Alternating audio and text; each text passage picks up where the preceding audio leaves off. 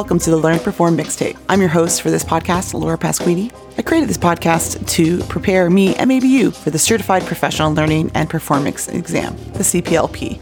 These series of podcasts will be my open study notes. Welcome to the learning. In episode 3.9, Preparing for Delivery, we're going to talk about some considerations and suggestions for preparing for delivery of training. So, this is area of expertise three train delivery. So, how do you prepare to deliver training? So, the main learning objective in this brief section for the CPLP is discuss the importance of adequate preparation to ensure effective communication during training delivery. Seems simple enough? Well, let's get into it.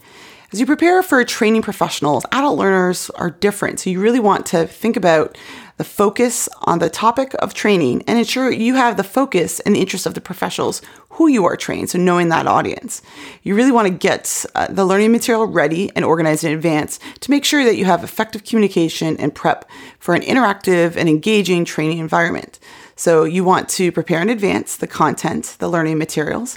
A trainer should be aware of who is attending the training, the target audience, and knowing the background of participants or professionals that you are training, specifically their motivations for the session. This is really key to know the objectives of learning and identifying the following information in advance for this type of learning to target those professionals. First, what's the role of the job of each participant and the employee's level in the organization or hierarchy? Second, why is the participant or that employee attending the training session? Is it to learn a new skill? Is it needed for the job? Or is it just mandatory and they have to attend?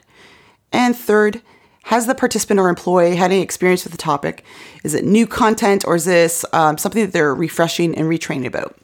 So, to prepare, it's always good to have the training materials, and one of those pieces of materials are presentation notes. So, you should think about what and how you will say things and how you'll deliver this new piece of knowledge or introduce a skill.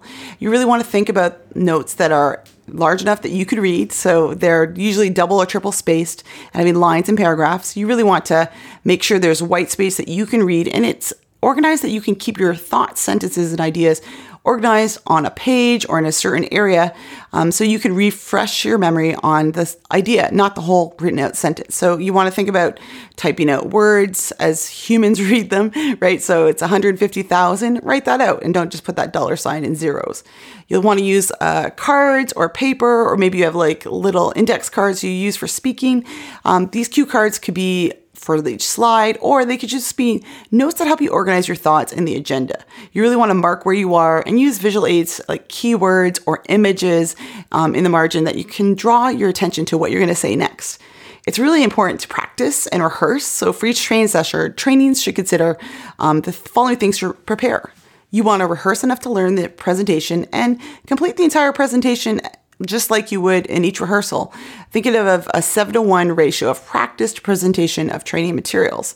So repeat, repeat, repeat. You want to really try to reduce the notes and the reliance on these notes each rehearsal.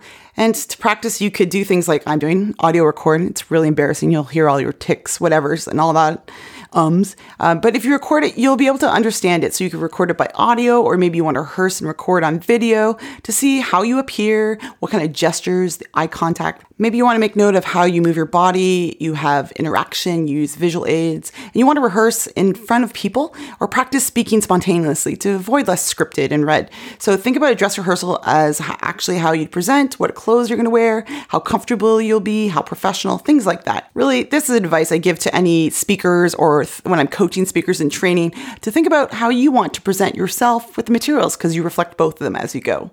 And finally, the personality does come into it. So for trainers, it's really critical critical to think about the delivery of training as a way to share enthusiasm about it. You want to show that you're competent in the topic and very confident to promote the presentation focus and delivery. So people will be less worried about you and they'll just follow along. And you want to really know how to be that person to deliver it with confidence. So you really want to be brave. Or notes in this guide said, pretend, hey, fake it till you make it.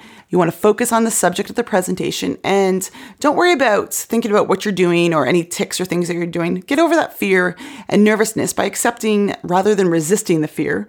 You really want to enjoy yourself and think of it as an opportunity to kind of practice uh, this idea of delivery of training. And you want to think about uh, avoiding or having minimal uh, coffee alcohol, things like that. I, I, say a little bit of coffee is okay. Caffeine.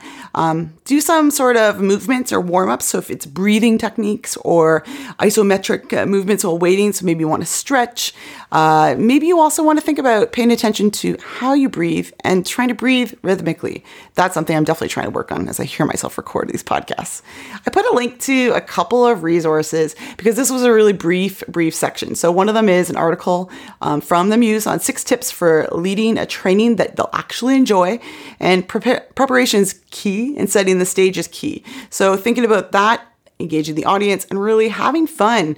Um, when you're there and delivering training, you really want to read the crowd. So they suggest uh, seeing head nodding, asking questions, engaging them in some sort of way, and also asking for feedback. So being open to feedback after this is done will only inform what you do next. I put another link into, and there's a few of these, but I thought this one for training preparation checklist was really good from the Toolbox Tech IT area. And this is good because if you're delivering a technical presentation, there's some things you're going to want in terms of resources, room setup, um, training software, equipment. And this has been touched on in a couple other sections in this area of expertise. But I thought I'd put this blank one in there to kind of think about what kind of checklist would you have as you prepare to deliver training? How do you prepare to perform? And what are your pre training and presentation delivery techniques that help you facilitate learning? I have no doubt many of you are skilled speakers and you do keynotes, talks, workshops. So what are your tricks and tips that help you prepare, whether you're going to an on site somewhere, training your own employees, or doing some consulting for someone else?